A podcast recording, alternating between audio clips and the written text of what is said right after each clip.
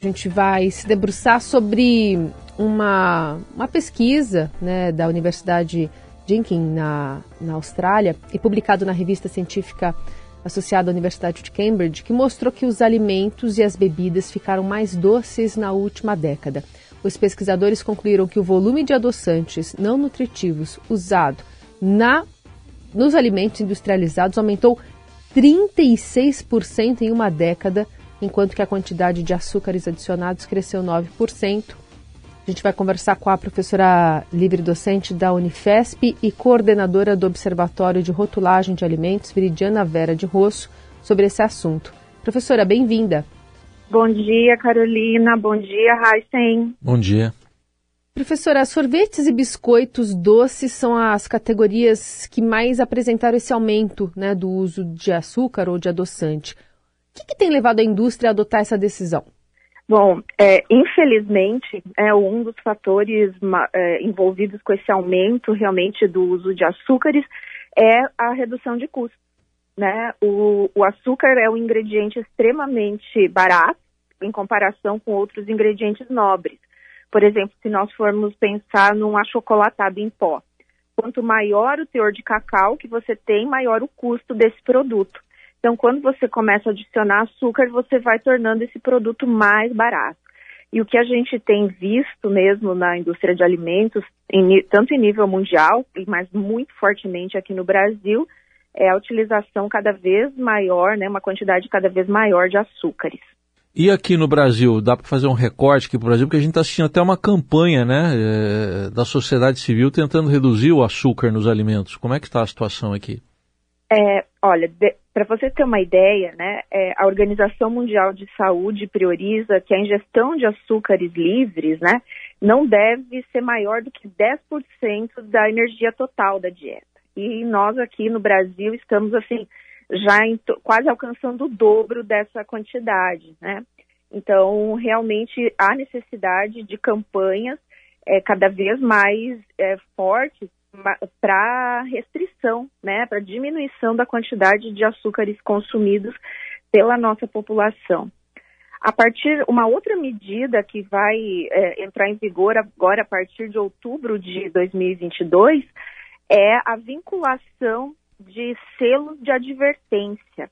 Então, esses alimentos que alcançarem, né, o que nós consideramos como alto teor de açúcares adicionados vão levar selos indicando esse conteúdo excessivo de açúcares.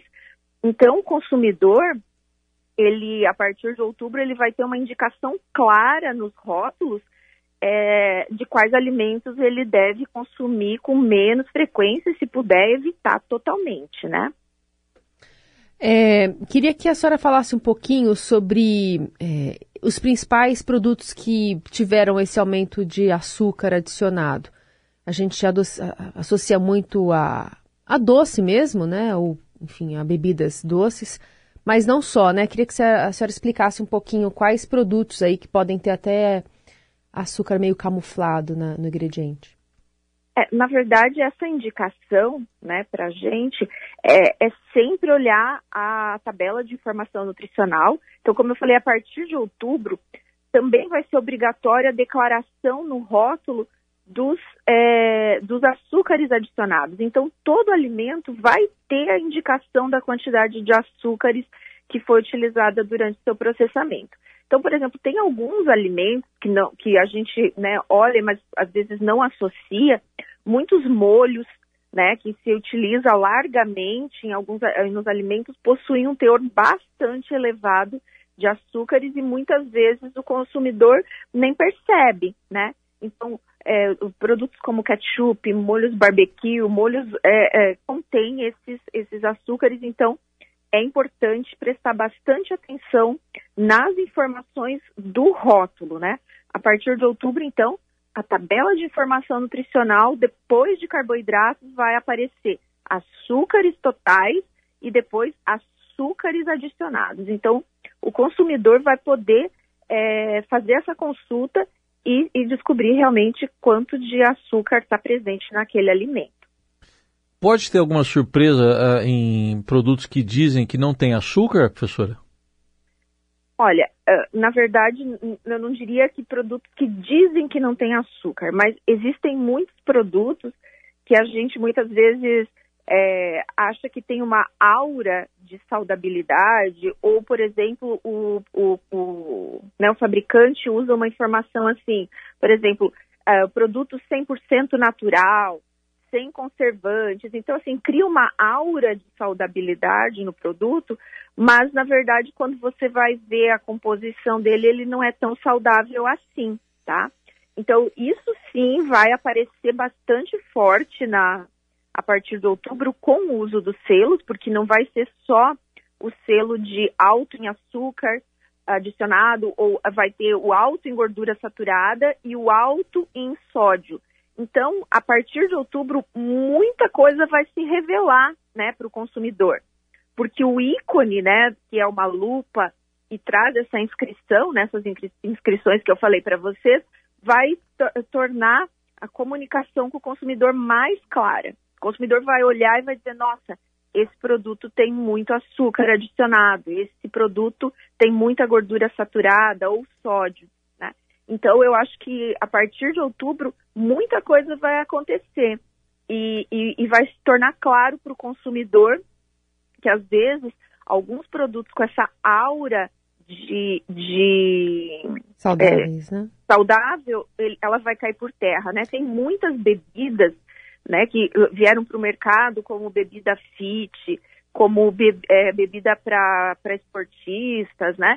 E com alto teor de proteína, mas quando você vai olhar o rótulo, você vê que tem muito açúcar, né? Que o valor calórico é bastante elevado. Então, isso vai aparecer a partir de outubro com a inclusão dos selos, né? Nos rótulos dos alimentos aqui no Brasil. Professora, eu queria que a senhora falasse um pouquinho sobre... Ok, né? A gente vai ter essa informação nos rótulos, então vai ficar mais fácil do consumidor saber o que ele está escolhendo para ingerir.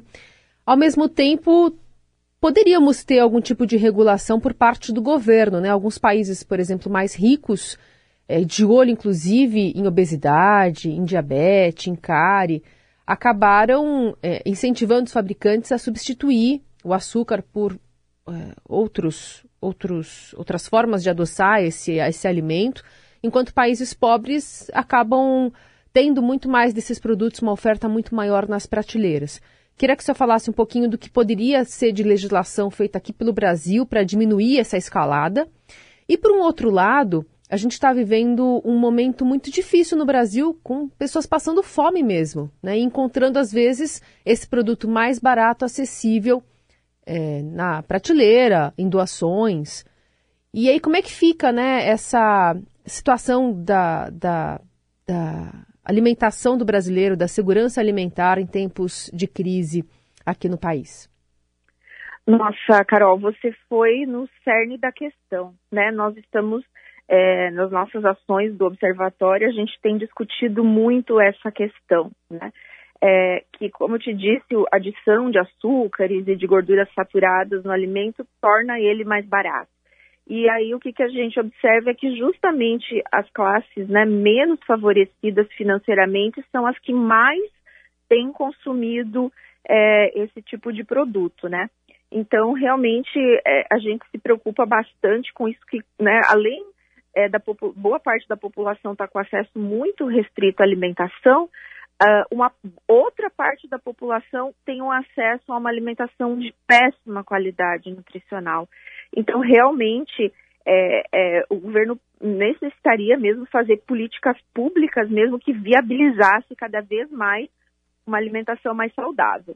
Então, esses selos, né, que vão ser adotados aqui no Brasil, eles são uma política pública, são uma intervenção, né? Ela é coordenada pela Anvisa. No entanto, a gente sempre fala sobre outras políticas públicas que devem ser adotadas para realmente restringir, por exemplo, o consumo desses nutrientes de preocupação, e os açúcares estão, né, nesse rol aí desses nutrientes. A taxação de bebidas, né, já foi, por exemplo, adotada no México com bastante efetividade. Então, é uma política que a gente acredita que poderia funcionar aqui no Brasil. Como se faz com o cigarro, por exemplo, né? Outra política que, assim, a gente acha fundamental, e se no futuro a gente puder conversar sobre isso, é a questão do marketing voltado para produtos infantis. O nosso grupo tem acompanhado, né, o uso dessas estratégias de marketing em alimentos para destinados a crianças. Então, assim, a gente está bastante preocupado com o que a gente está vendo. Então, a gente acredita também que há necessidade de uma legislação que regule essa questão para evitar que, né, justamente as crianças, que são o público mais sensível, esteja consumindo uma quantidade excessiva. Por exemplo, os dados mostram que, em nível mundial, as crianças consomem mais açúcares, né, proporcionalmente, do que os adultos. Então, é uma preocupação, e essa vinculação, né, do marketing acaba influenciando elas a solicitar que os pais comprem esses alimentos. Então, são duas ações, né, a taxação e essa regulação do marketing infantil, que a gente acredita que precisa ser realmente discutida no Brasil e levada à frente, para realmente a gente conseguir controlar um pouco essa epidemia de obesidade e de doenças crônicas que a gente já está vivendo, né? Hoje as doenças cardiovasculares são as que mais matam no Brasil. Então a gente precisa estar bastante atento, e os nutrientes, né, que estão envolvidos nesses problemas cardiovasculares, em grande parte, né, e que aumentam o risco, são os açúcares e a gordura saturada e o sódio. Essa é Veridiana Vera de Rosso, professora livre-docente da Unifesp e coordenadora do Observatório de Rotulagem de Alimentos. Muito obrigada pela conversa, viu? Um bom dia, boa semana. Bom dia para vocês também, Carolina. Abraço.